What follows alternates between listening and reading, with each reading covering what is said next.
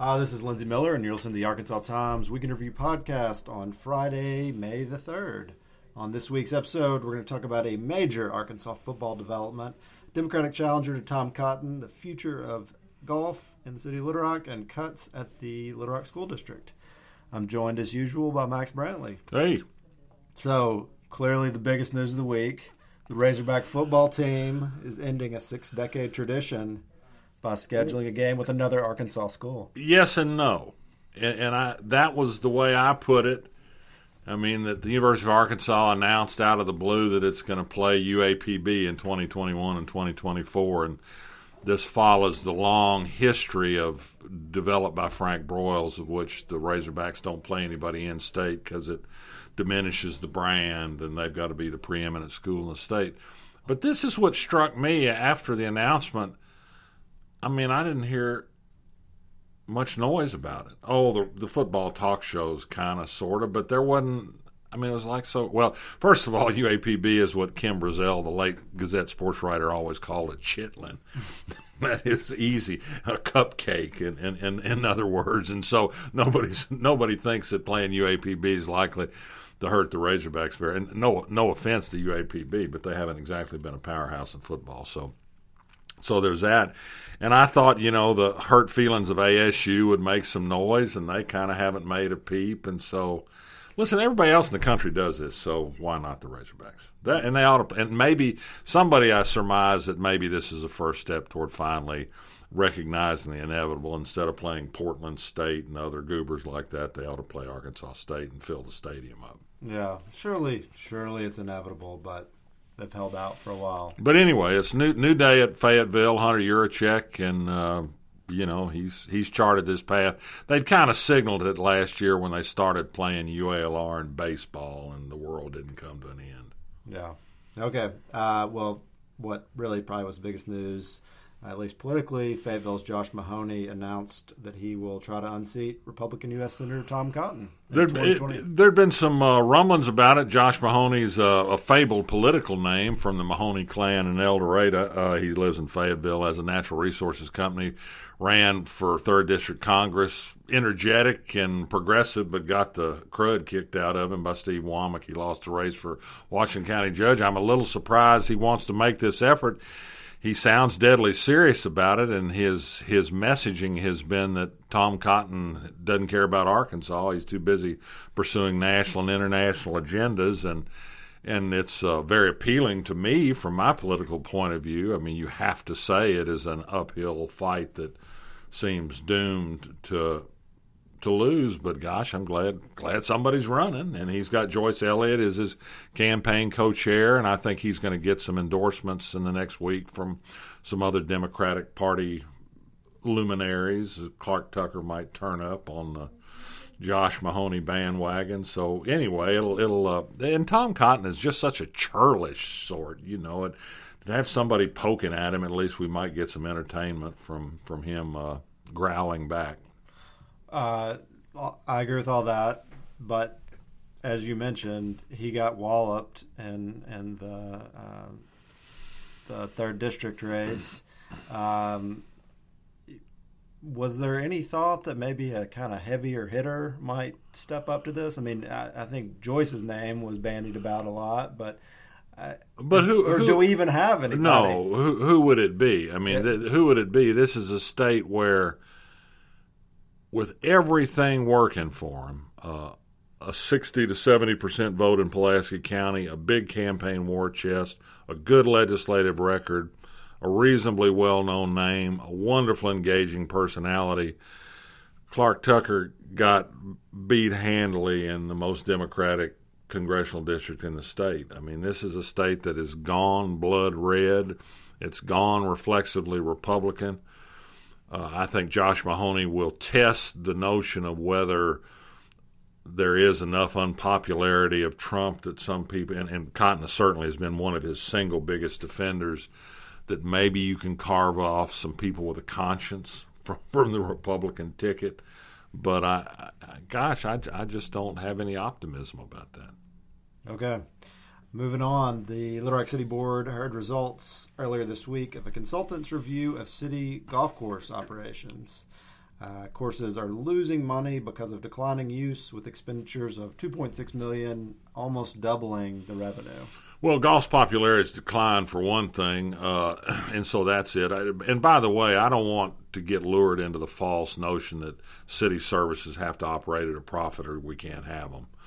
Uh, and so, but the the deficit is probably even bigger than that number represents, according to somebody I know who did a study of the golf courses ten years ago. Uh, we might have too many. Uh, we have we've got saddled with the cost of running first tee, which was billionaire Jackson T. Stevens' invention, and it wasn't supposed to be a city obligation. It's become one. War Memorial Golf Course probably needs to go. Uh, it's uh, not a good course. It's not heavily used by Little Rock people. It's more people from out of town use it. Uh, the park could be much better used for real park developments, but the consultant report raised some red flags. One of them was perhaps converting War Memorial to an alternative golfing experience, or words to that effect. And there was also mention of perhaps redeveloping part of Rebsamen Park Golf Course for, for private development. These are both abysmally bad ideas. And unfortunately, Frank Scott, who who loves to jump into stuff that he senses some political gain in, said a lot of good things on Twitter about somebody early in his campaign said, Why don't you get a top golf in Little Rock? And everybody said, Oh man, that's great. And so Frank jumped on that. And he, he made some remarks on Twitter that I think could be interpreted as open to the idea of top golf in War Memorial Park. As I've said, they're going to have to roll the bulldozers over me before that. Top Golf, if you don't know, is just a giant sports bar. It's a golf driving range with electronic golf games. They stay open until 2 in the morning under huge floodlights. The last thing we need in Little Rock is to take 11 acres of War Memorial Park and turn it into a sports bar with floodlights. It's nuts. It's crazy. It shouldn't be on the table. I don't think it can happen. But until, but uh, you know, eternal vigilance is the price of green space. Yeah, well, I, I I'm certainly against that. I hope that doesn't doesn't uh, become a real proposal. I think it's a great opportunity though to continue talking about War Memorial as the kind of Little Rock Central Park and, and to do some things there. And I think there are redevelopment possibilities there. Drive by that park on Sunday or Saturday and look how full the picnic pavilions are and the playground is with people with families. And imagine if you put in a couple of more picnic pavilions, you could save a million dollars on park expenses by shutting War Memorial Golf Course. And you could wouldn't have to spend nearly that much to put in another picnic pavilion or two and really make that a wonderful space for people. And I think there's room even yes for some commercial uses on the fringe. The the golf course clubhouse could be a nice little restaurant that people could sit on the terrace and look out on the park and see people walking by on paths and, and riding around on bikes. I mean, there, there are things that need to be talked about.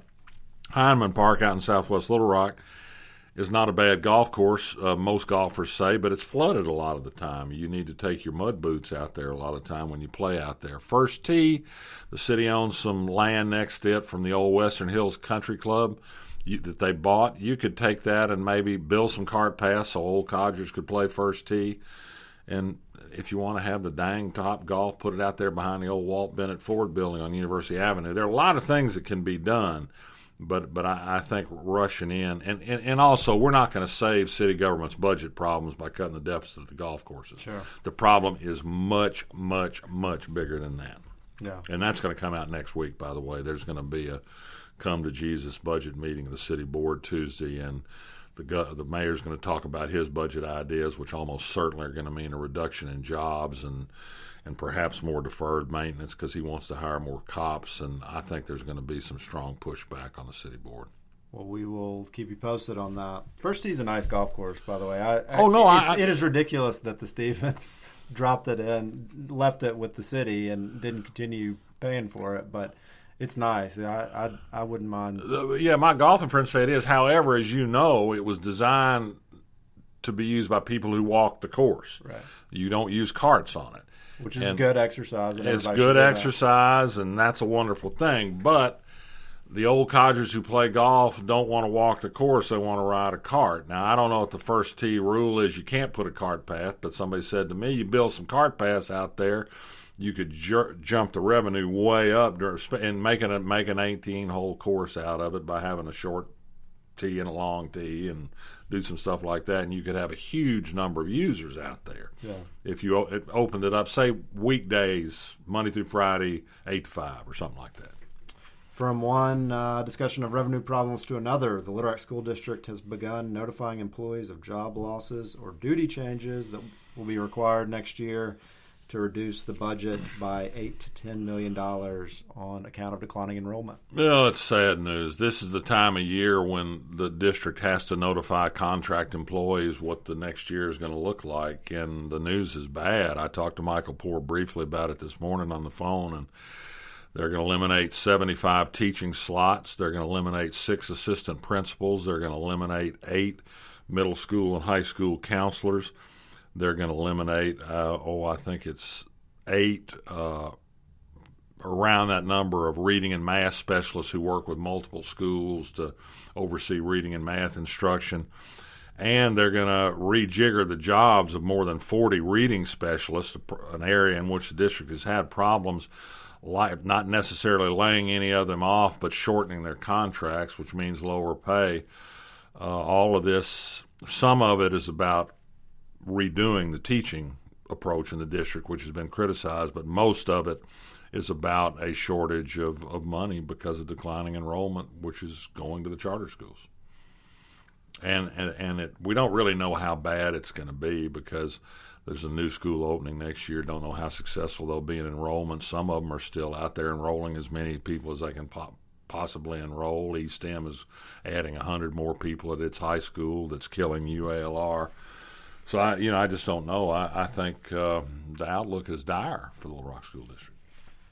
Uh, but there there are no school closings that are slated for next year. Those are more likely to be down the road. No, and you, but right, but at some point with declining enrollment and declining workforce, your schools are becoming very expensive because they have more staff than they need for the people there, and it's a very high per pupil cost. And there, there just isn't any doubt. That's what Baker Kurrus said in his short tenure as superintendent. I think Mike Poore acknowledges that some schools are just going to have to be closed, and and unfortunately, they're going to be in the part of town where the most minority and poor people live, which happens to be the majority of the Little Rock School District, because the growth in the city is out west. Uh, the whole city is not the district, but the growth in the Little Rock district is, is in the western reach of it.